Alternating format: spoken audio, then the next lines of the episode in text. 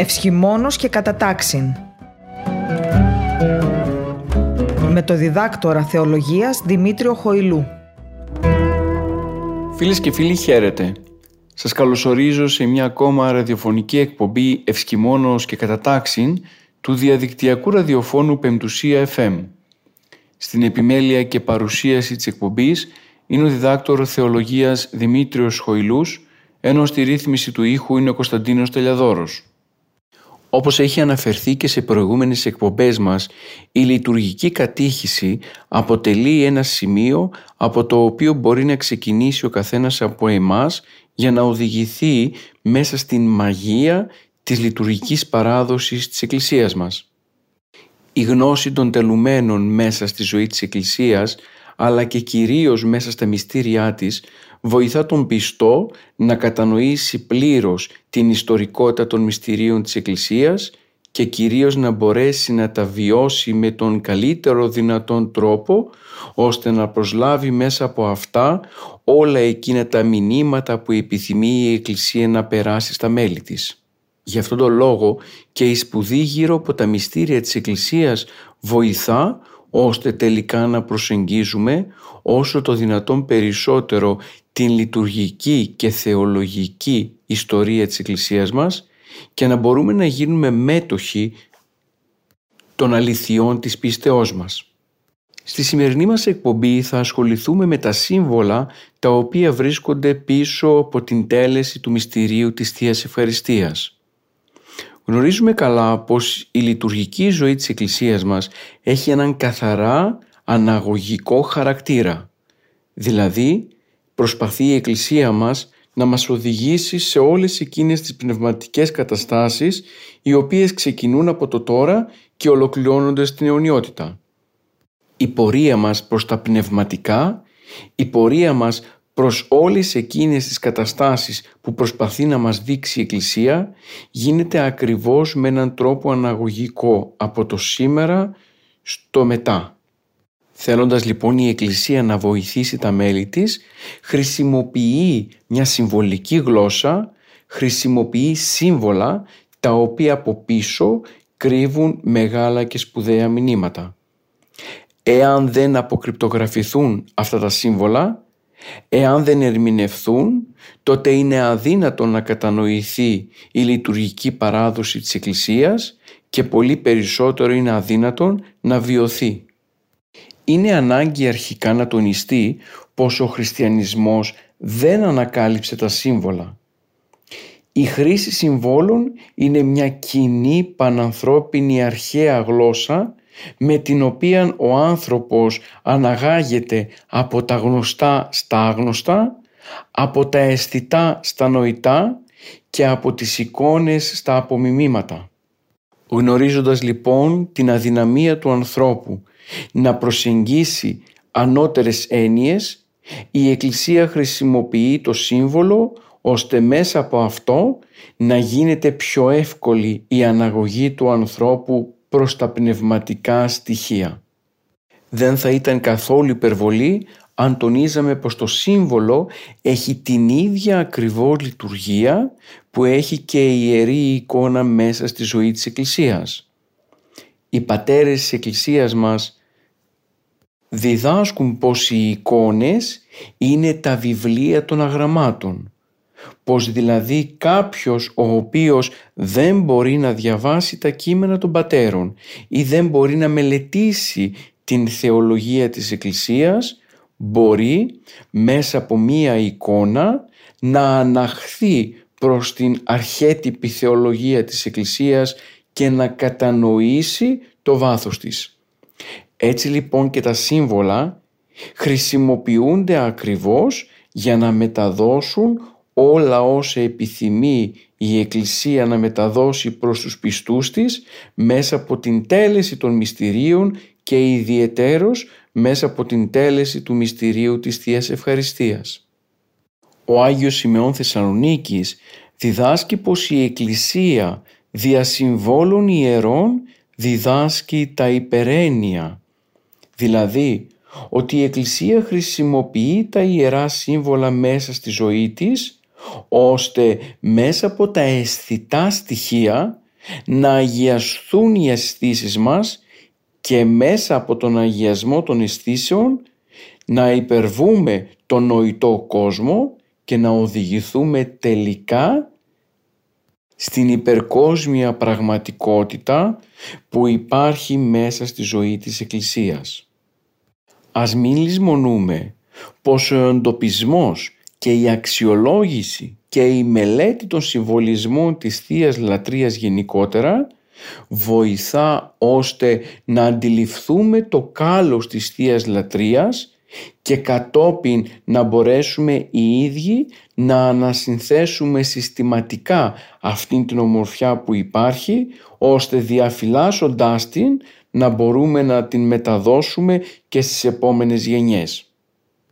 Η ασθένεια η οποία πλήττει την σύγχρονη λειτουργική ζωή μας είναι το γεγονός ότι επειδή δεν μπορούμε να κατανοήσουμε την συμβολική γλώσσα της ορθόδοξης λειτουργικής παράδοσης μιας και έχουμε χωριστεί από το ιστορικό της πλαίσιο, πολλές φορές την αντιμετωπίζουμε επιφανειακά και φτάνουμε σε ένα σημείο ώστε η εκκλησιαστική μας ζωή να χαρακτηρίζεται από μια τυποποίηση, ειδωλοποίηση και τελικά μια συμβατική συνθήκη μέσα στην οποία εντάσσουμε την σχέση μας όχι μόνο με τον Χριστό αλλά και με την ίδια την λειτουργική παράδοση της Εκκλησίας.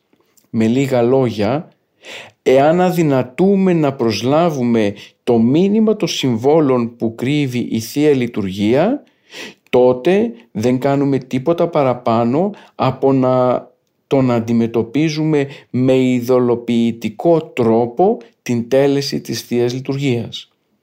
Δηλαδή να πηγαίνουμε στο ναό, να παρακολουθούμε την τέλεση της Θείας Λειτουργίας και τελικά ούτε να αγιαζόμαστε αλλά πολύ περισσότερο να μην αποτελούν τα μυστήρια αυτά έναν τρόπο μεταβολής της ύπαρξής μας πνευματικής αλλίωσης ώστε αυτή την πνευματική αλλίωση να μπορούμε να την οδηγούμε προς τον κόσμο που βρίσκεται γύρω μας. Αν εμείς ως μέλη της Εκκλησίας δεν αλλοιωνόμαστε μέσα από την βίωση της Θείας Ευχαριστίας, πώς είναι δυνατόν τελικά εμείς οι χριστιανοί να αποτελούμε το αλάτι το οποίο θα αλλάξει την σημερινή κοινωνία σύμφωνα με την Ευαγγελική Επιταγή; Η διαπίστωση του Κυρίου πως «Ημείς εστε το άλας της γης» και η ερώτηση «Εάν δε το άλας μορανθεί ετίνη αλιστήσετε» αποτελεί μία επιταγή την οποία θα πρέπει σε κάθε εποχή να έχουμε μπροστά μας οι χριστιανοί.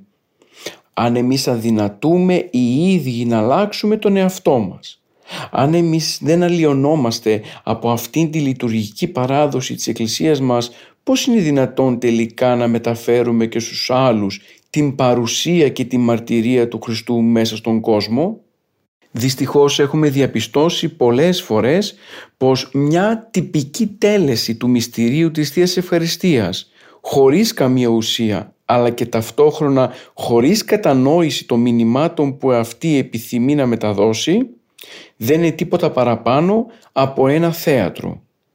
Ένα θέατρο στο οποίο συμμετέχουμε εμείς ως θεατές παρακολουθώντας μία μέσα σε εισαγωγικά παράσταση η οποία δεν μας αγγίζει καθόλου.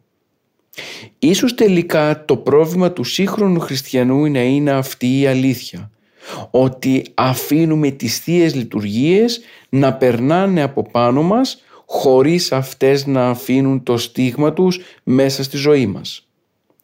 Η διαπίστωση αυτή γίνεται δυστυχώς όλο ένα και πιο έντονη. Όμως όλοι μας έχουμε την ιερά υποχρέωση να αλλάξει αυτή η κατάσταση.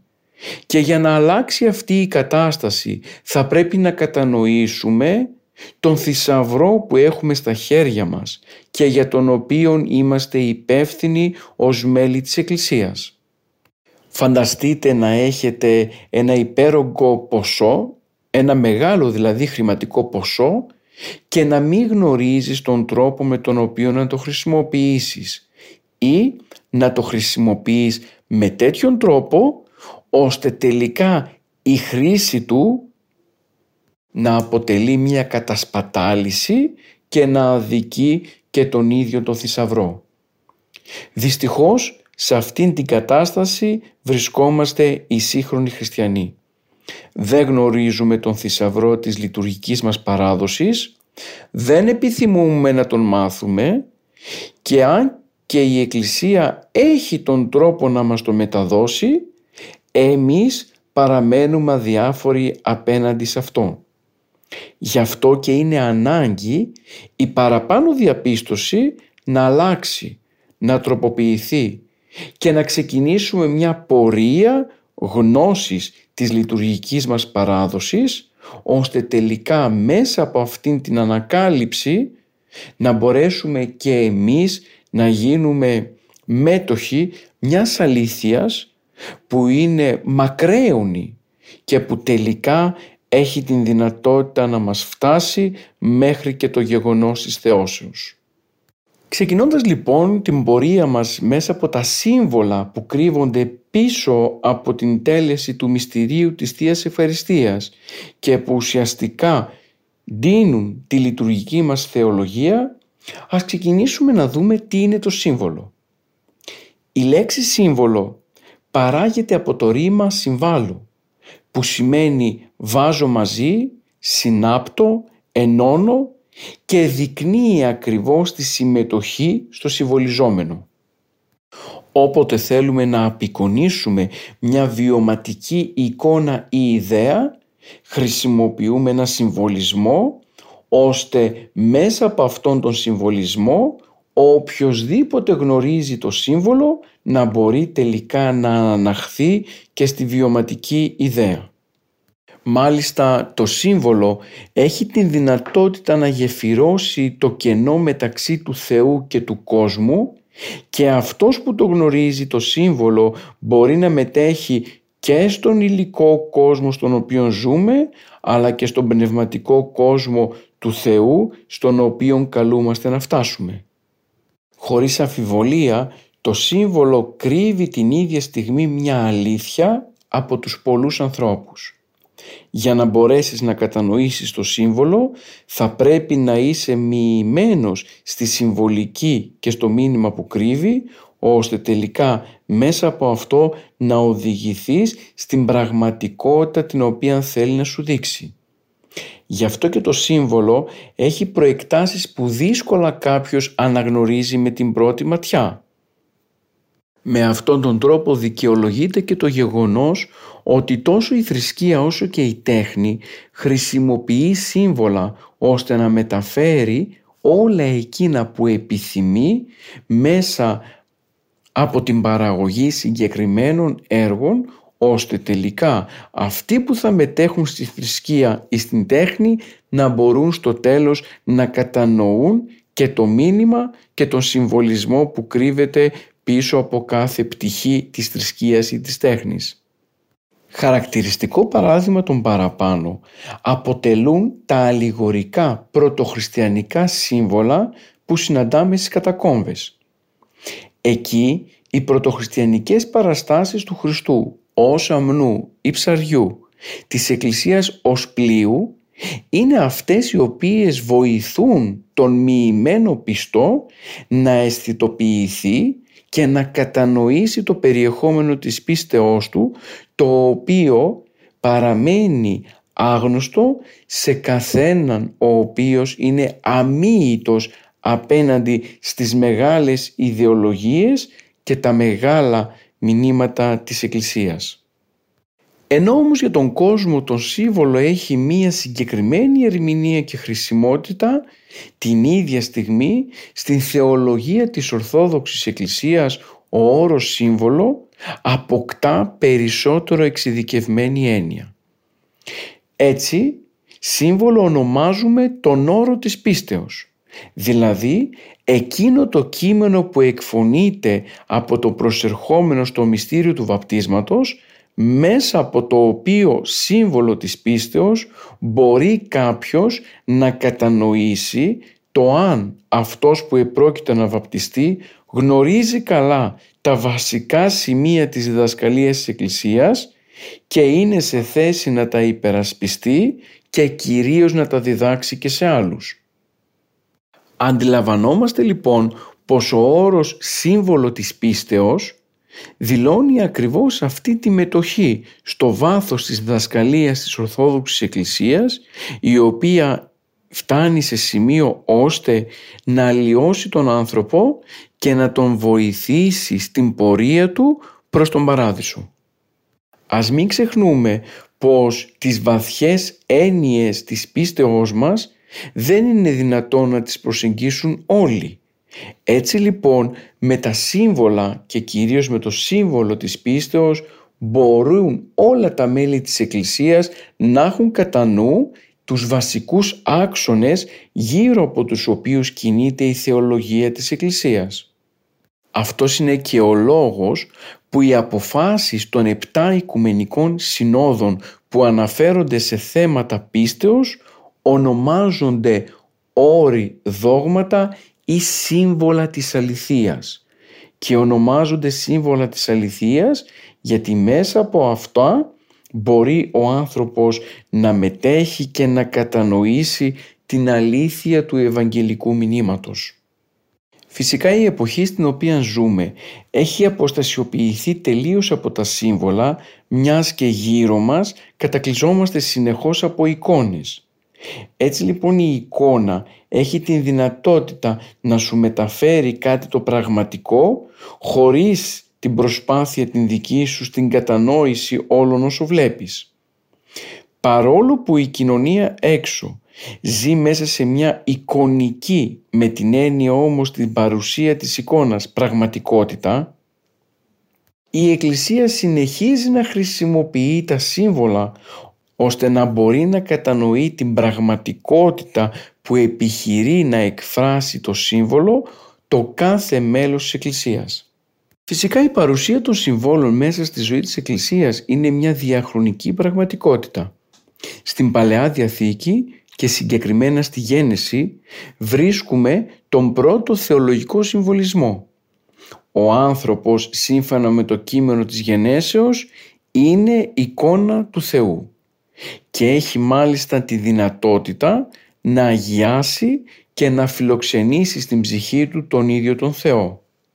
Με την χρήση του παραπάνω συμβολισμού, ο συγγραφέας της γενέσεως προσπαθεί να εξηγήσει πως το δημιούργημα του, του Θεού, ο άνθρωπος, είναι ένα από τα τελειότερα δημιουργήματα μέσα στο βιβλίο της γενέσεως και μέσα στην κτήση και τη δημιουργία του Θεού.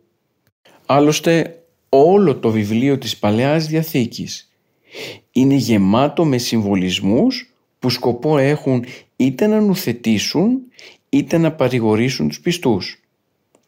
Οι προφήτες μάλιστα γνωρίζοντας ότι δεν μπορούν να γίνουν κατανοητοί από τους σύγχρονους τους, μιλούν συμβολικά ώστε μέσα από τις συμβολικές παραστάσεις, εικόνες και ιστορίες να μπορέσει ο Ισραήλ να κατανοήσει το μήνυμα, να συλλάβει τον σκοπό για τον οποίο χρησιμοποιεί τη συγκεκριμένη εικόνα και τελικά να οδηγηθεί προς τη μετάνοια μιας και αυτός ήταν ο κυριότερος σκοπός και στόχος των προφητών. Ακόμα όμως και στην Καινή Διαθήκη, ο ίδιος ο Χριστός χρησιμοποιεί παραβολικές εκφράσεις και εικόνες ώστε μέσα από αυτές τις συμβολικές διηγήσεις που ήταν κατανοητές από τους πολλούς να μεταδώσει τα μηνύματα και τα νοήματα που επιθυμεί σε αυτούς οι οποίοι πιστεύουν στο κήρυγμά του. Ο ίδιος ο Χριστός αποτελεί έναν τύπο διδασκαλίας. Αυτό το οποίο είναι αδύνατο να διατυπωθεί με τον ανθρώπινο λόγο και να τον συλλάβει ο ανθρώπινος νους, το πετυχαίνει ο Κύριος μέσα από την χρήση των παραβολών. Γι' αυτό και οι παραβολές είναι σύμβολα και τα σύμβολα είναι ένα είδος παραβολών. Στην παραβολή του σπορέως διαπιστώνουμε εκεί στο τέλος της διήγησης της παραβολής πως ο Χριστός εξαιτίας της απορίας των μαθητών οδηγείται να ερμηνεύσει τα σύμβολα που υπάρχουν πίσω από τη συγκεκριμένη παραβολή. Διαπιστώνεται δηλαδή πως η κατανόηση των αγιογραφικών συμβολισμών προϋποθέτει και στις μέρες μας καλή γνώση της Αγίας Γραφής και επιπλέον μετοχή στη ζωή της Εκκλησίας. Εάν δεν είσαι ζωντανό μέλος της Εκκλησίας, εάν δεν γνωρίζεις τους πατέρες της Ορθόδοξης Θεολογίας, τότε δεν είναι δυνατόν να προσεγγίσεις τους συμβολισμούς που αυτοί είναι κρυμμένοι μέσα στα κείμενα της Αγίας Γραφής. Η Αγία Γραφή δεν αποτελεί απλά ένα ανάγνωσμα μέσα από το οποίο ο άνθρωπος νοησιαρχικά μπορεί να προσεγγίσει κάποιες αλήθειες. Είναι ανάγκη η ερμηνεία των συμβόλων που υπάρχουν μέσα σε αυτήν να γίνει από τα μοιημένα μέλη στη ζωή της Εκκλησίας. Άλλωστε το σύμβολο οποτεδήποτε και αν αυτό χρησιμοποιηθεί έχει την δυνατότητα να ανάγει στο συμβολιζόμενο αποθυσαυρίζοντας κάθε φορά νέες διαστάσεις για αυτόν ο οποίος το διαβάζει και που τελικά μετέχει της Ιεράς Παράδοσης της Εκκλησίας. Σύμφωνα με τον Άγιο Μάξιμο τον Ομολογητή υπάρχει άρεκτη σχέση συμβολισμού και εμπειρίας. Ο άνθρωπος οδηγούμενος από την Θεία Χάρη που ενεργεί πλούσια στη σύναξη μεταποιείται, μεταμορφώνεται σε ό,τι αντιπροσωπεύει καθένα από τα τελούμενα ιερά μυστήρια και σύμβολα της σωτηρίας. Επιπλέον, μέσα στη λειτουργική ζωή της Εκκλησίας, τα σύμβολα είναι αυτά τα οποία βοηθούν τους πιστούς στην αναβίωση της σωτηριολογικής πορείας. Δεν είναι βέβαια στόχος της Εκκλησίας η προσκόλληση στο παρελθόν, στα ιστορικά γεγονότα, αλλά επιθυμεί μέσα από την παρουσία των συμβόλων να δείξει στον άνθρωπο την μέλουσα Δευτέρα παρουσία και εσχατολογικά να τον οδηγήσει προς την πορεία προς τον Παράδεισο. Ο άνθρωπος ο οποίος διαπιστώνει τα σύμβολα και μπορεί με την θεολογία της Εκκλησίας να τα ερμηνεύσει, τότε μετέχει του μέλλοντος αιώνος ήδη από το παρόν. Ας μην ξεχνάμε πως η πραγματική λειτουργία των συμβόλων είναι ακριβώς αυτήν, το να μπορεί να φέρει το μέλλον στο παρόν. Να μπορεί δηλαδή να μας δώσει τη δυνατότητα να γευθούμε αυτήν την χαρά του μέλλοντος, αυτήν τη χαρά του παραδείσου ήδη από τον παρόντα καιρό. Όπως είπαμε και στην προηγούμενη μας εκπομπή με θέμα τον χρόνο, γνωρίζουμε καλά πως ο χριστιανός μπορεί και συνθέτει το παρελθόν, το παρόν και το μέλλον στο σήμερα. Δεν μεταθέτει την ελπίδα του σε ένα ουτοπικό αύριο.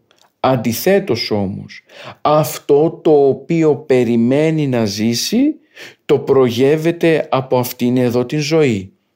Γι' αυτό και τα μέλη της Εκκλησίας θα πρέπει να μεταποιήσουν σε παράδεισο κατά αναλογία με αυτό το οποίο θα ζήσουμε στο τέλος της ιστορίας τον κόσμο γύρω μας. Η θρησκευτική εμπειρία είναι δυνατή και κατανοητή όταν παραλαμβάνεται με την βοήθεια συμβολικών μέσων έκφρασης. Ένα σύμβολο γίνεται αληθινό όταν το μήνυμα το οποίο επιθυμεί να μεταδώσει καθώς και η σημασία του για, το, για τα μέλη της Εκκλησίας είναι πάντοτε ανεξάντλητη και απέραντη. Όταν δηλαδή το σύμβολο το ίδιο διαθέτει μια μυστική γλώσσα την οποία γλώσσα μπορούν να μιλήσουν μόνο οι μοιημένοι στην θεολογία της Εκκλησίας. Η πατερική θεολογία διασώζει ότι όλοι εμείς ως μέλη της Εκκλησίας αναγόμαστε από τα αισθητά προς τα νοητά και θεόμεθα των θείων μυστηρίων μέσα από τα σύμβολα τα οποία η Εκκλησία μας μεταδίδει. Από όλα τα παραπάνω γίνεται κατανοητή η ανάγκη του συμβόλου για τη ζωή της Εκκλησίας.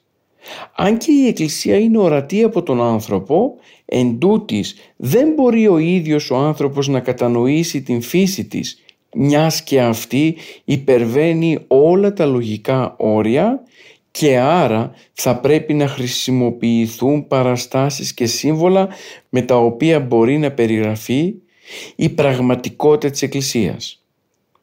Γι' αυτό η χρήση της συμβολικής γλώσσας μέσα στην τέλεση της Θείας Λειτουργίας είναι απαραίτητη για να γεφυρωθεί η σχέση μεταξύ κτιστού και ακτίστου. Τα σύμβολα είναι αυτά τα οποία βοηθούν τους πιστούς να αντιληφθούν και να κατανοήσουν τα ιερά μυστήρια και δείχνουν κάθε φορά τμήματα μιας αλήθειας που δεν ανήκουν στον κόσμο τον δικό μας. Άλλωστε, η χρήση εξωτερικών πραγμάτων, συμβόλων δηλαδή, βοηθά ώστε να ενεργοποιηθεί η εμπειρία και η γνώση του Θεού. Από εξωτερικά δημιουργήματα μπορούμε να οδηγηθούμε προς το πρόσωπο του Κυρίου. Από αισθητά σύμβολα μπορούμε να φτάσουμε στα υπεραστητά και τελικά τα σύμβολα να μας βοηθήσουν να προσπελάσουμε τον κόσμο του Θεού και να μπορέσουμε να οδηγηθούμε στην πραγματικότητα που κρύβει από πίσω της η Θεία Λειτουργία. Όπως προείπαμε, ζούμε σε μια εποχή που η ληστική και απρόσωπη διαβίωση κλονίζει όλη την κοινωνία μας. Έτσι λοιπόν η ζωή μέσα από τα μυστήρια ή η ζωή εν της μυστηρίης καλύτερα φαίνεται να είναι η μόνη λύση για τη σωτηρία μας. Η ζωή της Εκκλησίας χωρίς να είναι αντίθετη με την πρόοδο και την ευμερία που παρατηρείται στις μέρες μας θέτει στον άνθρωπο νέες προπτικές, καινούριους δρόμους και διευρύνει τον ορίζοντα των πνευματικών αναζητήσεών του. Έτσι τοποθετεί το ανθρώπινο πρόσωπο πάνω από τα είδωλα του σύγχρονου κόσμου και τον απαλλάσσει από τον ευδαιμονισμό και την κατανοητική μανία μέσα στην οποία ζούμε όλοι μας. Γι' αυτό και θα πρέπει να μην υποδουλωνόμαστε στα είδωλα και τις θεότητες της εποχής μας, αλλά έχοντας την προσδοκία της Αναστάσεως να μπορούμε να οδηγούμαστε σταδιακά προς την θέα του Θεού η οποία μπορεί να αλλοιώσει τη ζωή μας το σήμερα.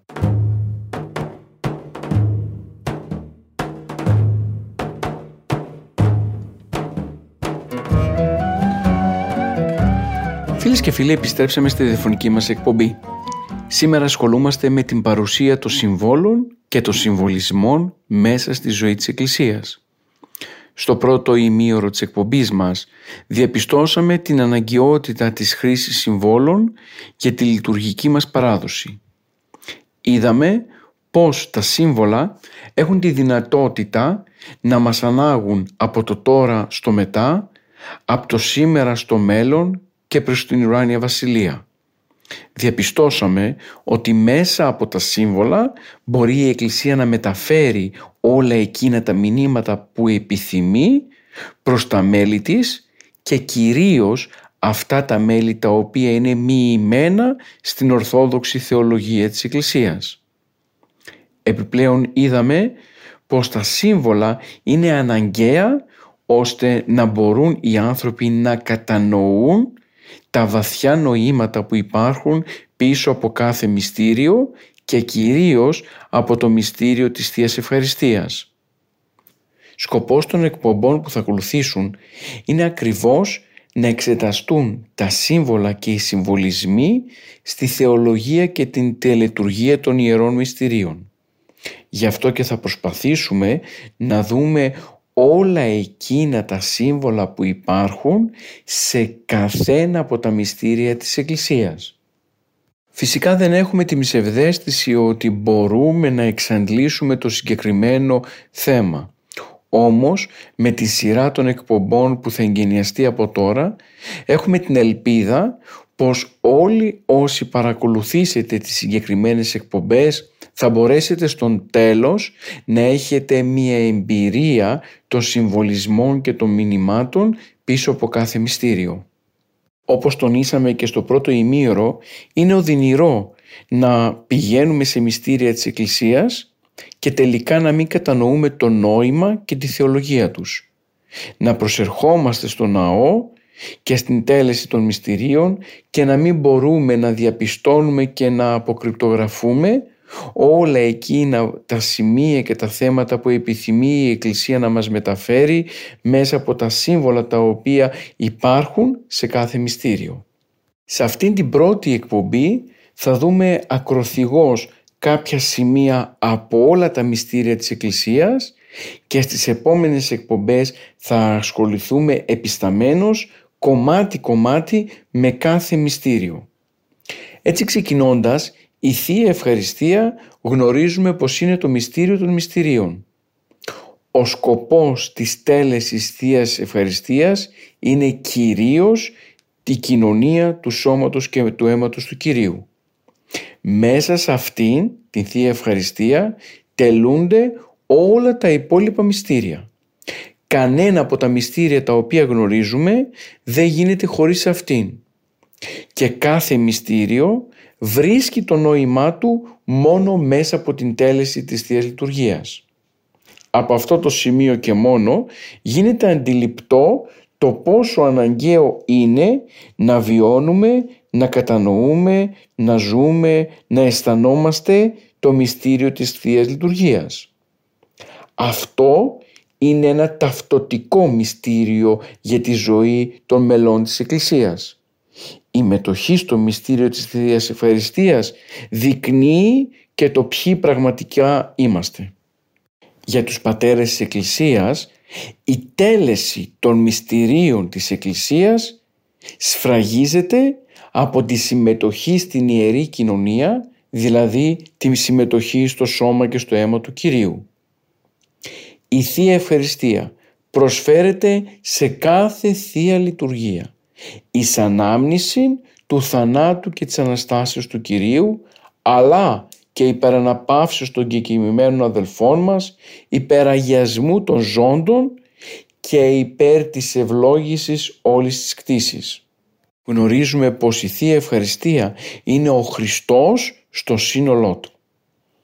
Κάθε φορά που συμμετέχουμε στο μυστήριο αυτό, ερχόμαστε πιο κοντά με τον Κύριο, μετέχουμε του σώματος και του αίματος και οι ίδιοι χριστοποιούμαστε.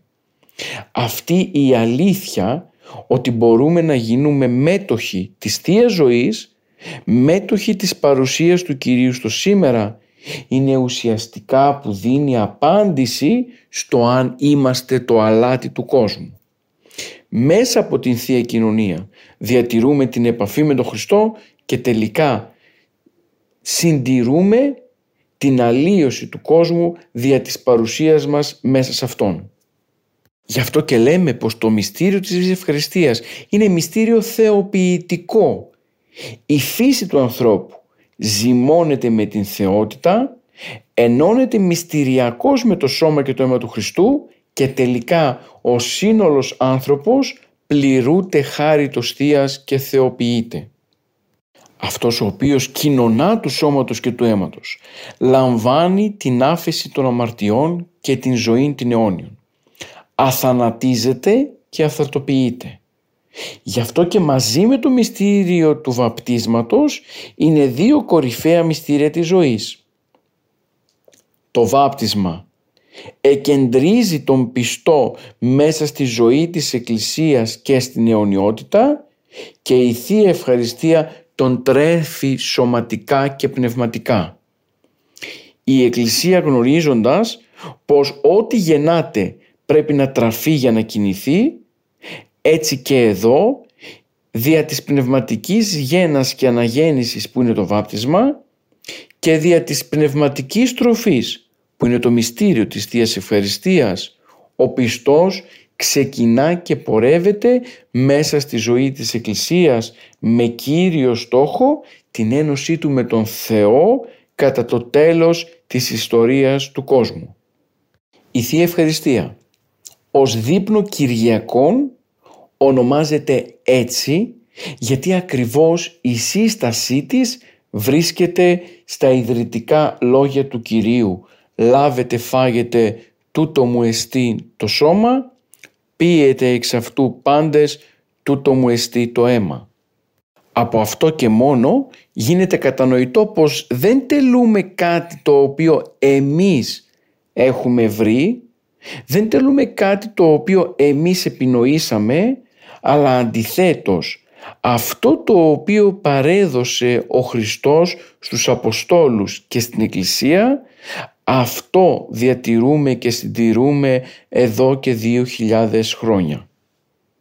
Αυτό και μόνο αυτό δείχνει και την ωραιότητα της Θείας Ευχαριστίας, την σπουδαιότητα για τη ζωή της Εκκλησίας και κυρίως το γεγονός πως μέσα από την κοινωνία του σώματος και του αίματος του Κυρίου όλοι συναγόμαστε και ενωνόμαστε με τον Χριστό και γινόμαστε ένα σώμα με Αυτόν, ένα πνεύμα και μεταξύ μας πάλι ένα σώμα και ένα πνεύμα ακριβώς γιατί κοινωνούμε του ιδίου ποτηρίου. Εδώ έχουμε και τον πρώτο μεγάλο συμβολισμό γύρω από το μυστήριο της Θείας Ευχαριστίας. Η χρήση του, της εικόνας του σώματος δεικνύει ακριβώς πως το κεφάλι είναι ο Χριστός και όλοι εμείς είμαστε τα μέλη ενός σώματος που ονομάζεται Εκκλησία με την οποία Εκκλησία έχουμε οργανική σχέση ως μέλη και κατευθυνόμαστε από την κεφαλή που είναι ο ίδιος ο Κύριος. Όπως σε ένα ανθρώπινο σώμα. Δεν μπορεί το κάθε μέλος να ανεξαρτοποιηθεί από το σύνολο του σώματος έτσι και μέσα στη ζωή της Εκκλησίας τα πιστά μέλη της Εκκλησίας, οι βαπτισμένοι χριστιανοί δεν μπορούν να θεωρούν τους εαυτούς τους ανεξάρτητους από το σύνολο του σώματος και όσο μετέχουν του σώματος τόσο διατηρούν την σχέση με την κεφαλή που είναι ο Χριστός και την ενότητα με τα υπόλοιπα μέλη. Άλλωστε, για να μπορεί να διατηρηθεί και να λειτουργήσει σωστά ένα σώμα, χρειάζεται ακριβώς αυτή η οργανική συνύπαρξη μεταξύ των μελών του σώματος. Δεν μπορεί δηλαδή το χέρι να επιθυμεί κάτι διαφορετικό από αυτό που επιθυμούν τα πόδια ή τα μέλη του σώματος να επιθυμούν και να αντιστρέφονται σε αυτό το οποίο θέλει η κεφαλή. Κατά τον ίδιο τρόπο, μέσα στη ζωή της Εκκλησίας, ο κάθε πιστός, ζώντας οργανικά ως μέλος του ενιαίου σώματος, θα πρέπει να έχει οργανική σχέση με την κεφαλή από την οποία και θα τροφοδοτείται, ώστε τελικά το σύνολο του σώματος να μπορεί να λειτουργεί ορθά. Ας μην ξεχνάμε επιπλέον πως αν είναι από τα μέλη του σώματος ασθενήσει, τότε όλο το σώμα πάσχει. Και αυτό το πάθος, αυτή η ασθένεια είναι το σημείο στο οποίο δεικνύεται πως τελικά τα μέλη του σώματος έχουν οργανική σχέση μεταξύ τους ώστε το ένα να κοινωνεί την κατάστασή του προς το άλλο. Διαβάζοντας τα Ευαγγέλια της Εκκλησίας μας διαπιστώνουμε πως ο Ιησούς παρέδωσε το μυστήριο της Θείας Ευχαριστίας κατά την τέλεση ενός δείπνου. Έτσι λοιπόν οι χριστιανοί κάθε εποχής συνεχίζουν αυτήν την ιστορική αλήθεια μέσα από τη μυστική Αγία Τράπεζα της Ευχαριστίας σε ανάμνηση του ίδιου του Χριστού, της ζωής, του έργου, της θυσίας και της Αναστάσεώς Του. Όπως θα δούμε παρακάτω στις επόμενες εκπομπές θα διαπιστωθεί με η καταφατικό τρόπο πως η τέλεση του μυστηρίου της Θείας Ευχαριστίας δεν είναι τίποτα παραπάνω από την επανάληψη του έργου της Θείας Οικονομίας κάθε φορά που τελείται η Θεία Ευχαριστία. Θα διαπιστώσουμε δηλαδή όταν ακριβώς κάνουμε την ανάλυση των μερών της Θείας Ευχαριστίας πως ο πιστός έχει τη δυνατότητα να θυμάται κάθε φορά όλα εκείνα τα έργα τα οποία έκανε ο Χριστός για τη δική μας σωτηρία.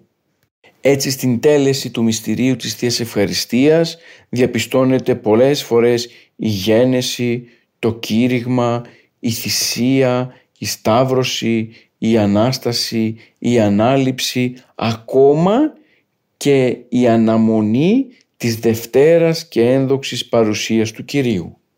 Στην προσπάθεια να ανακαλυφθούν τα γενικά σύμβολα τα οποία έχουν σχέση άμεση με το μυστήριο της Θείας Ευχαριστίας, μπορούμε να πούμε πως η ανέμακτη θυσία του Μελχισεδέκ αποτελεί ένα είδος προτύπωσης του μυστικού δείπνου και παραλυρίζει συμβολικά το μυστήριο της Θείας Ευχαριστίας. Διαπιστώνεται λοιπόν πως πολύ πριν τον ερχομό και την ενανθρώπιση του Χριστού η Παλαιά Διαθήκη διέσωσε συμβολικά το μυστήριο της Θείας Ευχαριστίας. Άρα η Εκκλησία ήταν ήδη προετοιμασμένη για την παράδοση του παραπάνω μυστηρίου μέσα από πράξεις και σημεία τα οποία συναντάμε στην Παλαιά Διαθήκη.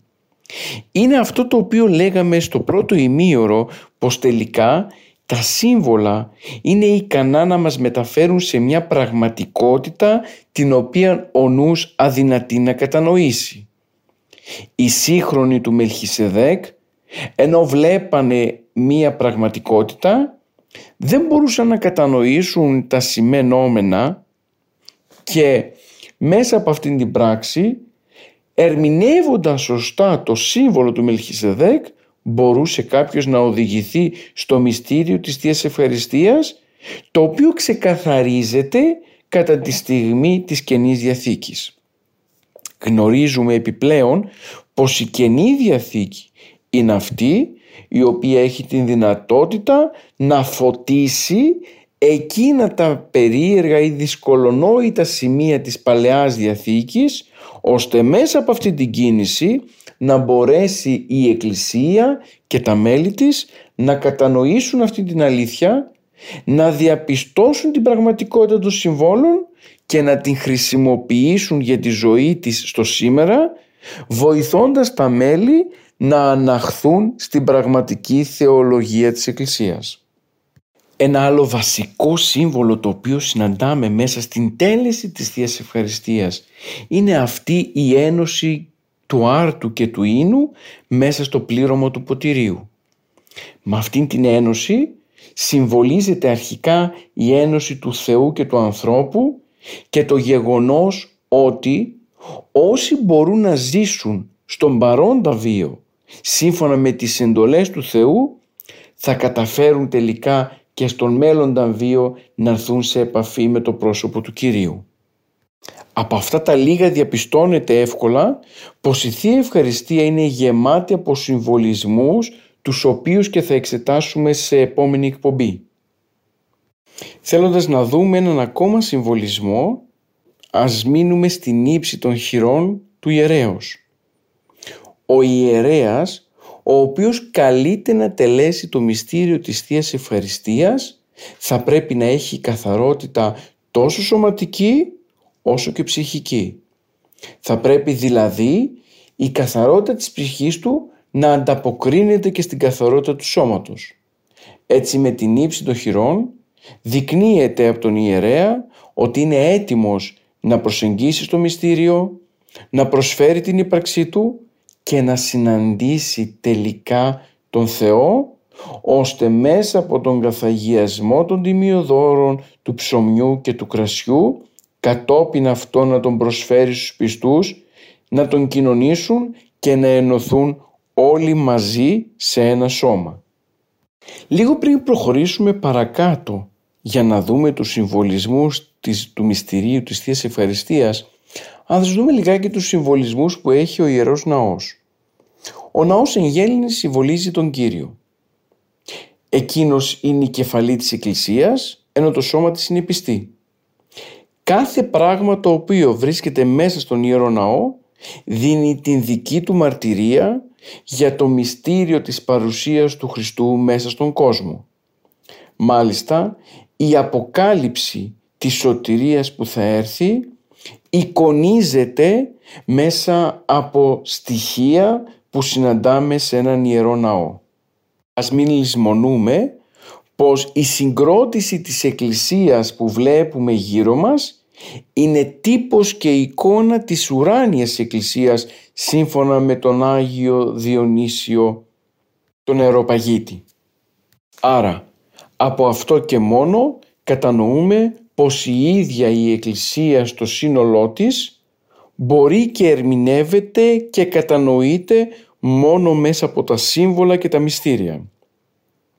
Η αρχή της Εκκλησίας είναι υπερφυσική και υπερκόσμιος και κατόπιν αποκαλύφθηκε στη γη ως σώμα Χριστού. Αυτό το οποίο βιώνουμε εμείς το τώρα έχει αντικατοπτρισμό από το ουράνιο στο οποίο ουράνιο τελείται η Θεία Λειτουργία με τους αγγέλους πέριξ του θυσιαστηρίου του ουρανίου και αυτή η τέλεση της Θείας Ευχαριστίας αντικατοπτρίζεται κατόπιν και έρχεται σε εμάς μέσα από την παράδοση της Εκκλησίας. Έχουμε πει και σε άλλη εκπομπή πως ο ναός είναι τύπος του νοητού και του αισθητού κόσμου. Το ιερό βήμα είναι σύμβολο του νοητού κόσμου, του ουρανού δηλαδή, ενώ ο υπόλοιπος ναός είναι σύμβολο του αισθητού κόσμου. Άρα μέσα στο ναό συνδέεται τόσο ο ουρανός ως πνευματική κατάσταση όσο και η γη ως υλική κατάσταση. Μπαίνοντας μέσα στο ναό δεν βρισκόμαστε πλέον στο χωροχρόνο τον οποίον έχουμε εμείς κατά νου αλλά γίνεται η αναγωγή προς τον χρόνο τον λειτουργικό και το αυτόν της αιωνιότητας.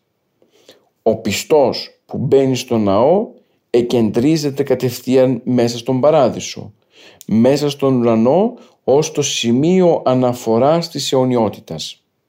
Αυτός είναι και ο λόγος που οι πατέρες της Εκκλησίας τονίζουν πως η Εκκλησία είναι ο επίγειος ουρανός, στον οποίον ο επουράνιος Θεός κατοικεί και εμπεριπατεί. Με αυτήν τη διατύπωση δεν καταργεί την πανταχού παρουσία του Θεού, ούτε τονίζεται ότι ο τόπος συνάντησης του Θεού με τον άνθρωπο είναι μόνο ναός, αλλά αντιθέτως συμβολικά δεικνύεται πως αυτό το οποίο βιώνουν οι Άγιοι στον Παράδεισο μπορεί να το βιώσει και το μέλος της Εκκλησίας από αυτήν εδώ τη ζωή. Μπορεί στην Παλαιά Διαθήκη να είχαμε την σκηνή του μαρτυρίου του Μωυσή, τώρα όμως στην Καινή Διαθήκη έχουμε κάτι τελείως ανώτερο. Έχουμε ουσιαστικά την τράπεζα του Άρτου η οποία τελειώθηκε από το μαρτύριο των χριστιανών μέσα στην οποία ενθρονίζονται τα Άγια Λείψανα. Θα πρέπει να γίνει μεγάλος διαχωρισμός μεταξύ της Παλαιάς και της Καινής Διαθήκης σε αυτό το σημείο. Ο τάφος του Κυρίου, το σημείο δηλαδή στο οποίο συμβαίνει η θυσία του Ιού και Λόγου του Θεού, είναι το σημείο στο οποίο τελείται το μυστήριο της Θείας Ευχαριστίας.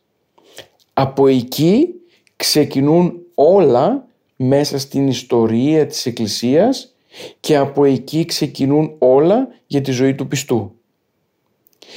Η σκηνή του μαρτυρίου του Μωυσή δεν είχε την δυναμική αλλά και την αξία που έχει η Αγία Τράπεζα μέσα στο Ιερό Βήμα. Την ίδια στιγμή λοιπόν που ο ναός συμβολίζει τα ουράνια αλλά και τα επίγεια, την ίδια στιγμή λοιπόν συμβολίζει και τον άνθρωπο. Γιατί το Ιερό Βήμα είναι η ψυχή του ανθρώπου ενώ ο Κύριος Ναός είναι το σώμα του ανθρώπου. Με αυτόν τον τρόπο δεικνύεται η συμβολική και αναλογική σκέψη που υπάρχει μέσα στη ζωή της Εκκλησίας. Η Εκκλησία είναι και εικόνα και ομοίωση του ανθρώπου διότι ο άνθρωπος είναι κατ' εικόνα και καθομοίωση του Θεού. Η Εκκλησία είναι ένα είδος ανθρώπου και ο άνθρωπος το σύνολό του είναι μια εκκλησία. Διαπιστώνουμε λοιπόν πως η εικόνα δεν χωρίζεται από το πρωτότυπο, αλλά την ίδια στιγμή μέσα από το σύμβολο οδηγούμαστε προς αυτό. Οδηγούμαστε δηλαδή προς το πρωτότυπο. Ας κάνουμε τώρα μια μικρή αναφορά στην παρουσία του σήμαντρου και της καμπάνας. Τα σήμαντρα είναι αλήθεια πως χρησιμοποιούνται μέχρι και σήμερα μόνο στο Άγιο Όρος. Αυτό ακριβώς το ξύλο πάνω στο οποίο οι μοναχοί χτυπούν ρυθμικά συμβολίζει την Παλαιά Διαθήκη, την χάρη της ανακηρύξεως του Ευαγγελίου, αλλά και όταν το σήμαντρο είναι χάλκινο, τότε συμβολίζεται η σάλπικα των αγγέλων που συναγύρουν τους νεκρούς κατά τη Δευτέρα παρουσία. Βλέπουμε λοιπόν πως η Εκκλησία ακόμα και μέσα από το σήμαντρο προσπαθεί να μας δείξει την αιωνιότητα και τη Δευτέρα παρουσία. Προσπαθεί να μας κρατήσει σε μια εγρήγορση δεικνύοντάς μας εκείνη τη στιγμή που αναμένουμε. Στην ίδια κατηγορία είναι και το τάλαντο, αυτό με το οποίο καλούνται οι μοναχοί να προσέλθουν στην τέλεση των διαφόρων ακολουθιών μέσα σε ένα μοναστήρι. Ο συμβολισμός του ταλάντου βρίσκεται στην πρόσκληση που απίφθινε ο Νόε προς όλα τα ζώα ώστε να μπουν μέσα στην Κιβωτό και να σωθούν.